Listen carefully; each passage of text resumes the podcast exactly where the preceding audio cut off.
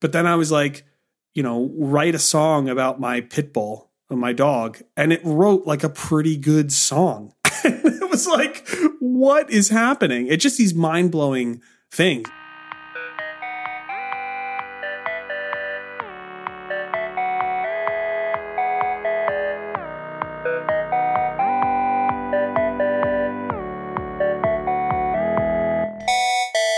Welcome to the Postlight Podcast. I am Chris LoSacco, the president of Postlight, and today on the show I am joined by Aaron Ortbals, our head of engineering at Postlight. Hey, Aaron, how's it going? Good. How are you, Chris? I'm great. I am excited to talk to you today because we're going to talk about artificial intelligence. I know it's going to be exciting. I think there's a ton to talk about, and I sort of intro the topic and you were like, let's do it. And so, yeah, I mean, we could talk about this for hours, but I think we'll hit some of the highlights. There are a lot of hot takes out there on the internet about, you know, what's going on right now in AI and how it's going to irrevocably change the world, which, which may or may not be true. But I, we had a conversation about it because you told me this crazy story about how you used one of the open AI tools that's out there chat GPT to write a piece of, of code. I would love to just have you tell that story and let that be the sort of inroad here to the conversation that we're about to have because it's fascinating. Yeah. So, you know, when we were talking, the story I told was a lot of us have Apple Watches these days, and there's this incredible amount of health data being stored, you know, locally on our phones through HealthKit, so the iOS ecosystem got all this data. You can go look at your heart rate over time or your, you know, heart rate variability, which kind of tells you about training and are you ready to work out or not. And yep, yep. I was talking with my wife, and essentially she's an Excel nerd, and she wanted to like look at the data and graph it. And so we tried to export it, which luckily, you know, Apple lets you do. And what it does is it dumps out a giant XML file, which for those that don't know what XML is, it's sort of like HTML for data you know, broadly yep. speaking. But what do you do with a two gigabyte XML file? And it's not as easy as a CSV to import into Excel. I thought there's got to be a tool out there to do this. And so I go on GitHub and I'm looking around and I found a parser that would spit out a SQLite database. So SQLite Perfect. is a local relational database and you can easily explore a database. So it's actually a really nice, natural thing for somebody that's good at Excel but isn't a programmer to tinker with. There's a tool called Datasette where you can, you know, point it at the SQLite database and use a browser and click around and look at the data and run a query. So it's really cool. And I found a parser that would take the XML data and parse it into a database and so I was excited. I pull it down. It's written in Rust. So Rust is a programming language that's in the, in the same realm of C++. So it's a low level systems language that I don't typically write much code in or we have done some work at Postlight with Rust, but it's less common for our day-to-day work. But I've tinkered with it, but haven't really written code in it before. And I ran the importer, I built it and ran it, and it failed. And the reason it failed was an issue with a column in the SQLite database. And, and I thought, hey, I'm smart. I can fix this, even though I don't know Rust that well. Okay. And I started to look at it and I knew how I would fix it in other languages. And I, I thought, let me try to do this. And Rust is a pretty complex language as far as types and how it deals with data and it has this thing called a borrow checker for memory and it's a very very interesting and innovative language but it's not as easy to just jump in. And so i hop on chat gpt so for those that don't know what chat gpt is openai has a, a large language model so an llm gpt 3.5 so they've evolved this over time. And what it does is it takes a ton of language data millions and millions of words. Essentially, all of the internet has been fed into this language model, and it can understand what's called a prompt. You can give it a question, and it will answer it. And so, what blew up uh, recently was OpenAI released ChatGPT, which is just a chat interface to GPT 3.5 with yeah. yeah with some you know special sauce sprinkled on top of it, and it's pretty amazing to tinker with. It's a little scary in that it can answer you like a human would, and it can both be very close to correct, 99% correct, or it can be totally wrong and be as confident that it was right and it's Right. just wrong. But it's a very cool tool for programmers to tinker with because it can write code for you. So I described my problem, which was essentially filtering an array, and I described it in plain language, and it wrote almost a perfect implementation of it right on screen in front of me. Hold, hold on, hold on. I want to back up. Okay. I want to unpack all the different things that Chat GPT can do because there are some like obvious things that you might think to sort of test an artificial intelligence and it does some interesting things there but then you can also do some very you know like advanced things that you wouldn't think it would get right and it does. So that's kind of wild. But what you're saying is you you gave it a prompt in plain english that said like write this importer in rust? Or like what how did you how did you kick this off? Like what did you how did you describe it? So I think one of the interesting things about these tools is you do have to be technical to use it to solve a technical problem. So you have to be able to frame it or narrate narrate it in the right way. So to get the right use output. the right words. Essentially, the way I would describe it too is Google is a powerful tool, but if you don't know the right term to Google for, you're going to struggle. And I think there's some similarities to like a Chat GPT style interface where if you don't know, actually, a good example was the other day I was trying to find essentially a HomeKit button that would allow me to run a HomeKit scene in my house to turn lights on. And I didn't want a button that I could slap on the wall. I wanted a button that would go where a light switch would go. And it turns out those are called scene controllers. And I didn't know to Google for a scene controller, search Amazon for it. And I think that's a good example of until you know the right what you're looking for yeah yeah yeah ChatGPT can't help you. And I think that's also similar to some of this, what's been dubbed prompt engineering for ChatGPT or DALL-E 2, the image tool, where you can describe art or whatever, a picture, and it will generate an image. Getting the terms right can really make or break the result. But anyway, to come back from my tangent, I described filtering essentially an array of strings like text and doing a couple complicated operations on it, which is what would fix my bug that I was trying to fix. right And it implemented, it explained it line by line. You know, you need to implement this type and then you can use it this way. And this is an example of how to use it. And then I asked it to write a test to test it. And then it, it has the state of the conversation. And so I said, write a test for the thing you wrote. And it wrote the tests. wow And ironically, it did have a small bug in it, of course, which I think, again, this is not going to replace people's jobs. And I think that's a separate, well uh, we need to talk about that you know, there's going to be lots of validation. And I, of course, had to Yeah. try to understand this to use it. But I tinkered with it and it didn't work at first.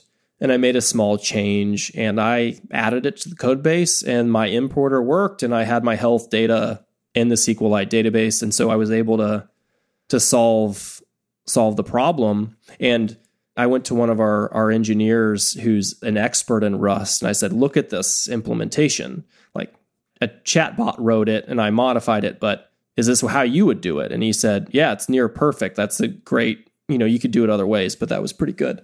And so it's, it was kind of jaw dropping to see that. And I've done a, you know, experimented with it in other ways. You can see the benefits of using a tool like this at your disposal. It's also, it's also a bit odd and scary and kind of new. And I think OpenAI, the reason ChatGPT has exploded and sort of made the news is that they found an interface to the model that was a good way to experiment. Yeah. And so it's capturing people's minds like mine.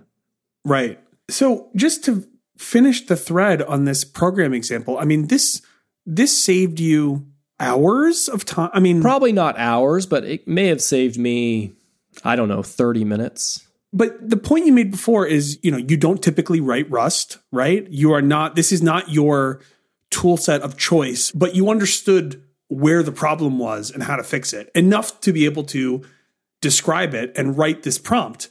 And the game changer for me in hearing this story is you didn't actually have to solve the problem. You just had to know enough, know enough to frame the problem. And then, you know, the bot took you the rest of the way there. And that is that is fascinating and terrifying. Like if you extrapolate this into the future, you know, do you think the nature of programming is going to change? Almost like in a fundamental way where it becomes more about reasoning and and framing problems than it does about writing the code to solve the problems. You know what I mean? Yeah, I mean, I, t- I totally agree. And I think there's a lot of, I think there's a fear that this will, you know, could replace jobs. I think there's a, there's an example, right, with, let's say, an icon designer. Um, an icon designer may produce these incredible icons for, let's say, an iPhone. And somebody that would have hired a designer to create an icon can just go to DALL-E and generate an icon. And I think that it sounds scary, but the reality is the creative folks that can utilize the tools to generate sort of different versions or inspiration for essentially a human to use it as a head start. I think that's going to be a lot of what the practical usefulness is of these tools is that programmers are going to need to be more disciplined and that they they need to not just take the output of a tool like this and just throw it into a code base and then ship it to production and break stuff. Right. You know, there's still going to be folks are going to have to focus in on yeah, framing the problem and using the tools to help them accelerate and like essentially move quicker, but they're not going to it's not going to replace the big picture and that folks that are really good at framing problems to your point or like it's going to shift away from pure keystrokes to taking some of this output and putting it into a code base and looking at an overall application and how it works and validating that it still works, those kinds of things. What about like modernizing a legacy code base, right? You've got something that was written in COBOL decades ago and you want to rewrite it in Java or you want to rewrite it in .NET and you know, typically what you would do, it, depending on the size and and complexity, you would hire a team, right? You'd go to maybe a consulting firm like us, or you'd go and and hire a group of people and say, you're going to spend the next twelve months like delving into this code base, understanding all the weird edge cases, and cleaning it up and writing it in a much more maintainable, you know, modern system. With something like chat gpt or whatever the you know evolution the the future point releases of it are does that work become automated? Like could you essentially tell an ai tool please go rewrite this code base and make sure that it passes all the same tests yeah. No i i think there's an interesting thread there. It, it, it's interesting on like an infinite time horizon that seems possible. Yeah. But i think there's a interesting part about this which is like the correctness level of the code that it outputs. Where, yeah, I think there's going to be certain types of professions or use cases where you have, let's say, a self driving car where it's safety critical, where mm. it needs to be 99.99% correct. And if it's not, you know, it's a safety issue. And well, it's literally life and death, yeah. you know, in those cases. Yeah. But then there's other examples where, you know, mostly correct, you know, if you're 90% and then with a little bit of human validation, you're all the way there. I think, for example, like I think lawyers are an interesting use case where Ooh, interesting. You think about you know what a new lawyer may do at a law firm is they may read a lot and then summarize that work for their team. You know, I'm not a lawyer, but I I do know that happens, and I think these tools will be able to do a pretty decent job of summarizing you know, past cases or whatever it may be pretty quickly. Again, it's a tool that they can use to accelerate their work, but you're, of course, going to want a person that's educated and knows what they're doing and is experienced to sort of validate that work, similar to a programmer that may take, to bring it back to the COBOL example, I think you could absolutely give one of these tools a chunk of, you know, legacy code and have it translate it into another language and it may be 95% of the way there. But yeah, through testing and through you know, validation and just understanding, you know, syntactically it may be correct. It may compile, if you will. But does the business logic still work? You know, does Exactly. the does the payment processing this could be a bank system. Does Right. it still process payments correctly or, you know, this runs 50-year-old piece of software is critical for airplanes to fly. So I think there's going to be again, it, it it's a tool to get a head start, but it'll be interesting to see how close they can get, especially you know years from now, how close they can be from a correctness standpoint, Yeah. to where essentially your translation is actually reliable enough to be replaced, like with little human input. How do you think this changes, you know, people that are going to be getting into engineering in say 5 or 10 years? Like or maybe even shorter, maybe in the next 2 to 3 years. Like would you tell, you know, college students who are listening to this right now, "Hey, you better get familiar with these tools because they're going to change they're going to become critical to how you do your job?" I think at this point, you know, most day to day work, you know, hasn't really changed at all. And again, it's occasionally you pop a question into this tool or a- another tool that's, uh, I would say, in much more common use day to day for for engineers is GitHub Copilot. Yeah, so can you describe Copilot? Yeah, so GitHub Copilot essentially is a tool. So to connect the dots here, Microsoft is a big investor in OpenAI. Essentially, they've helped pay for a lot of the compute that OpenAI is used to build these models, which are very expensive to train. I think it's also worth saying that models have two main separate things. There's training, which is when you um, train the model itself on all the data, and then there's what's called inference, which is like the runtime, like the actual query is sent through the inference part of the pipeline, which is essentially like the the part where you would be searching, like in a Google search box. Got it. And so there's Microsoft, who's a big investor in AI. They own or in OpenAI, and they own GitHub. And so there's a tight relationship there. And GitHub Copilot is also a large language model powered tool that you can use in your code editor. That will, uh, one good example is you can write a piece of code. Let's say it, you know, add some numbers together, and then you can write a code comment and say, write me a test that will test this function. And essentially, it keeps track of the context that you have on screen in your project locally. And it will show you, essentially, let you tab complete what it thinks you wanted to write. And so, hmm. what I found so far is most of the time it is helping me save from actually typing keystrokes, where it'll do what editors have done before with autocomplete, but sort of autocomplete on steroids. And so I think it's a productivity booster, but it's it's in the same vein as, you know, Copilot used in the right way can have some of the same benefits as what we described with ChatGPT writing code, It's just a different environment. But it's a really cool tool. But again, much of the output it produces is wrong at first glance, but could be as simple as the brackets are wrong or you know it gets the wrong variable name so it, it gets things wrong but it's still you know overall i think helpful do you think as we progress, we're going to get further and further away from the actual implementations? Meaning, is there a future where you have product managers or designers or even, you know, non technical executives? They describe an interface in plain language. I want a report that shows me these four data points updated over the last 12 months.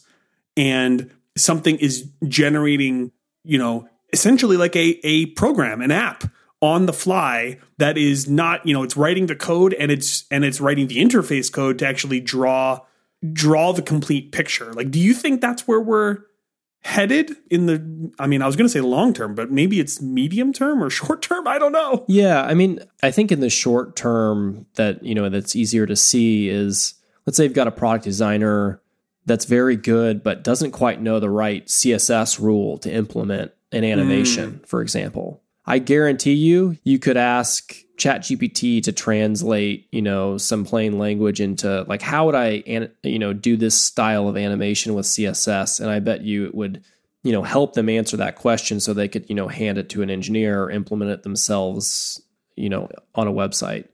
I think the higher altitude you get, the longer the time horizon is that it's possible. So I think an executive sense. describing, you know, I want a full app that does all of these things or whatever, we're probably quite far away from that. I mean, far away meaning years, but not probably not decades.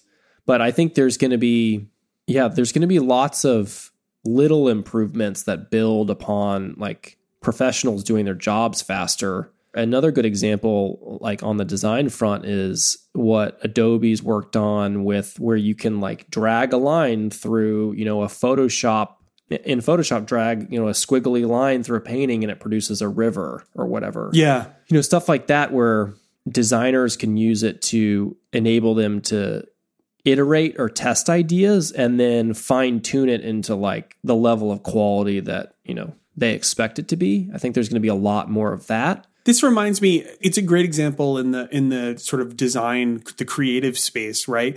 Like uh, content aware fill in Photoshop and other photo editing tools, right? People are like, you know, AI, machine learning. I don't really understand what this is, but there are these practical implications, right, that light up. Like, I mean, all, everything we're talking about with ChatGPT, but also things like if I have a photograph and there are there are trees and a waterfall and I want to delete the waterfall and put the trees in the whole background. Like there was a time when you had to do that by hand. There was a time when you had to do it physically, like with an airbrush or something, mm-hmm. right? And then it was by hand in Photoshop, like manually putting pixels around. Now you can lasso around something, hit delete, and then say, you know, I'm going to use the fill tool, but I'm going to use the the content that's around what I'm filling, and Photoshop will figure it out and like put the right stuff there. And it used to be kind of janky, but now it's like pretty good. Like it gets you 90, 95% of the way there, depending on again how uh how granular you're you're looking.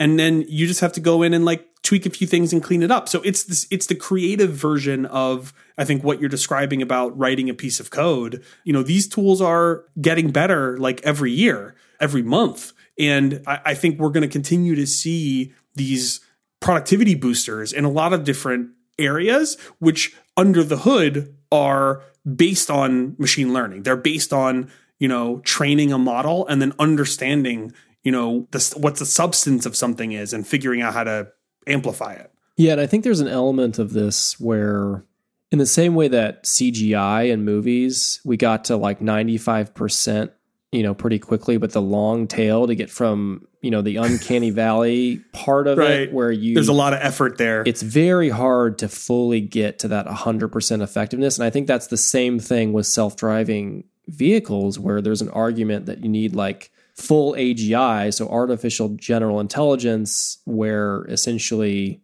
um, you've got a full AI in the sci-fi sense where it can drive a car as if it was a human. I think the long tail, I think a lot of these scenarios like CGI or self-driving, there's going to be a curve here where that long, you know, you're going to need a human to validate and they're going to move faster. Designers are going to move faster. Programmers are going to move faster, but you're still going to need need that human component for a while. But we'll see. I know. I mean, as we think about evolving these implementations to I don't inject some creativity or you know whatever that means. I don't even know what that means, but that's it feels like that's a, a new frontier that's going to be explored, which is again kind of scary. But but we'll see. We'll see what happens. Yeah, and I think maybe we should talk about the scary parts or the less rosy parts of this, which I think one of the things on my mind is it comes back to yeah, the word discipline and I think when you think about let's say children in school trying to learn actually Totally. truly learn things these tools are very tempting right to use to complete your homework or whatever it is Oh my God! Write me a three-page essay on Abraham Lincoln. Right. And it's gonna get it's gonna get it pretty pretty good. And you know, you know, this is a tool that has essentially a lot of the works publicly available on the internet to write the essay, and it's going to do a pretty good job. I mean, I, I'm pretty sure I read it passed the bar recently. the like the law. Yeah, the oh my bar past the bar could bar get a law degree. Wow. And I think you know, there's going to the, the reality is schools may try to ban these tools, but kids will get access to them. And I think it's going to be, you know, parents and everyone else to to try to convince kids that yeah, you'll use these tools like you used a calculator to do your math homework, but it is important to to focus in and learn a lot of the components of like what allows you to be a professional or whatever, master a skill.